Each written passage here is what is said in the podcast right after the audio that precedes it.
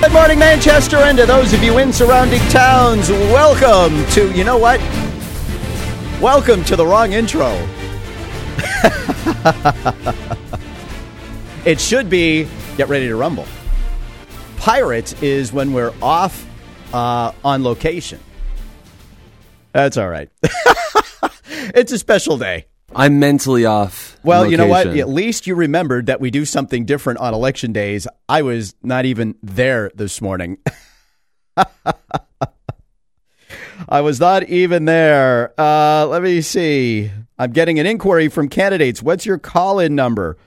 Our call in number is 606 6762. But uh, I'm going to give them the, the bat line. There you go. Good morning, Manchester, and to those of you in surrounding towns, welcome to hour one of Girard at Large. I am your loving Election Day host, Rich Girard. Thanks for tuning in. As you know, you can find us online at girardatlarge.com, and you can find us on Facebook and Twitter, also at Girard at Large, where we encourage you to like us and to follow us because we just want to be loved. A busy show today um, with appearances by special guests and partial guest hosts and all kinds of fun stuff. Plus, taking your calls as Manchester goes to the poll today with the big question who will finish first and who will finish second in today's contest for mayor? I think we know who's going to finish distant thirds and fourths, and that will be, uh, I'm sure, a a tight battle between Jonathan Dallaire, who sources tell me is a friend of uh, Democratic Party Chairman Raymond Buckley, who was bound and determined to make sure there was a primary, had this fellow file, because they want to see how it's all going to shake out between Gatsas and Craig. And one of the things I'm sure the Democrats are going to be looking to do is just seeing how effective their turnout machine is and whether or not Craig outperforms the number of Democrats who show up.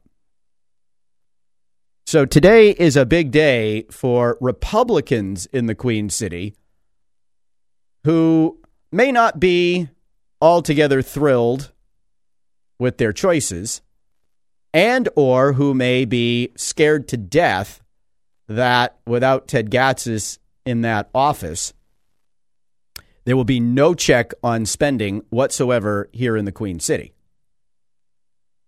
So, one of the things that I will be looking for to ana- to uh, to to analyze the race will not just be who came in first and who came in second.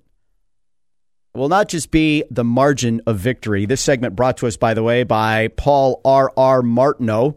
He's running for alderman and Manchester Ward 2. And during his 15 years as the city's elected welfare commissioner, he's actually reduced spending in his budget by over half a million dollars. He eliminated two positions, which saved hundreds of thousands of dollars in salaries and benefits over his time.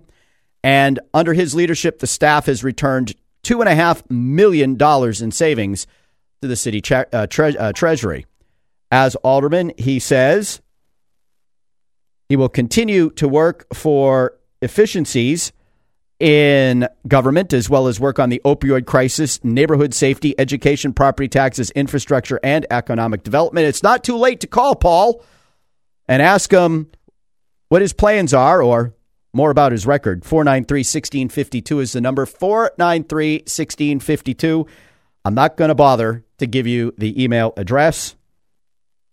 You probably won't have a chance to respond. All right. We're getting uh we're getting uh, all kinds of folks uh, sending their information in this morning. So if I appear a bit distracted, it's because it, you know my my computer and phone are lighting up like a tree at Christmas time, and um, it looks like they're good to go out in Ward Six. that, a lot of a lot of a lot of activity coming out of Ward Six this morning. Reminder, folks, in Ward Six, St. Pius is no longer your polling place. It is now the McLaughlin Middle School.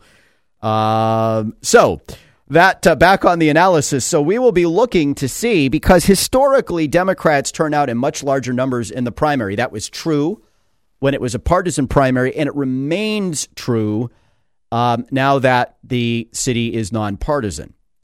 So the question will be what percentage of the turnout, the overall turnout, is Democrat, Democrat Republican, and Independent?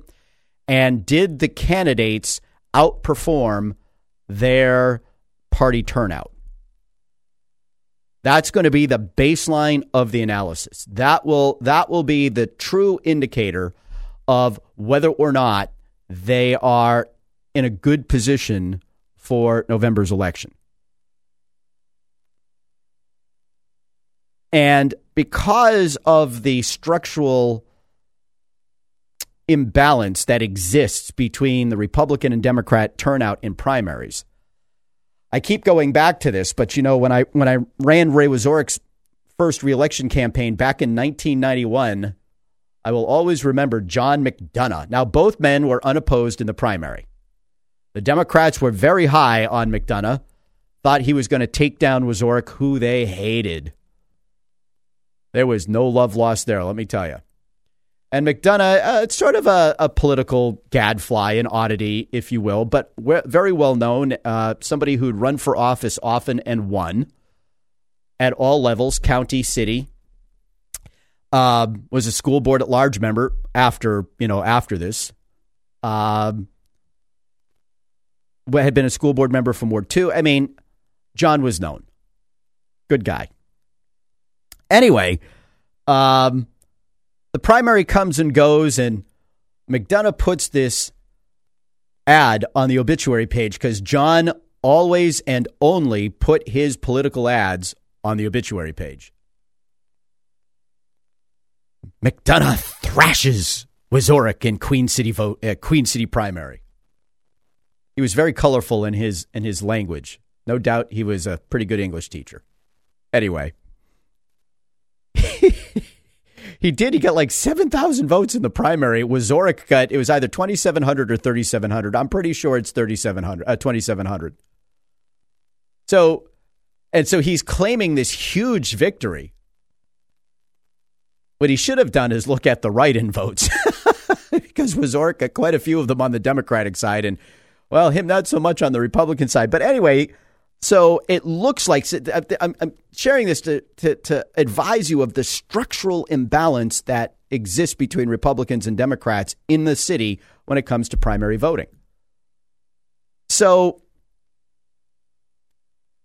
the general comes and goes, and we all know that Ray Wieczorek won, but did you know that Ray Wieczorek went from 2,700 votes to over 12,000? In the general election, and John McDonough went from 7,000 votes to just over 8,000 from the from the primary to the general. What's that tell you? Well, that tells you, as a general rule, the people who vote in city general elections are far more conservative than the people who vote in the primaries. Far more Republican, too.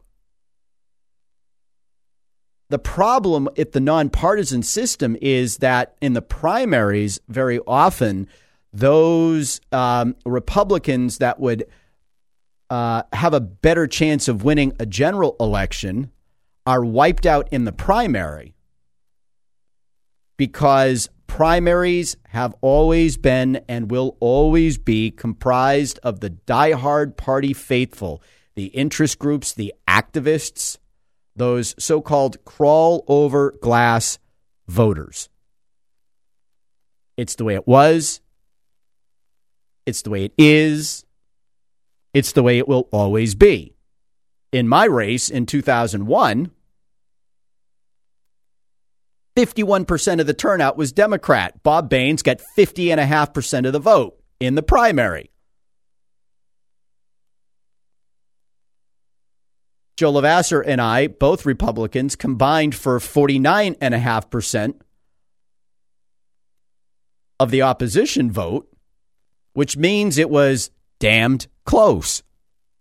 The problem was I was 19 points behind in second place. Because what Baines got, we'll call it 51% of the vote, just to make the numbers round. I get 31%. Uh, no, I get 32. He got 50 and a half. So yeah.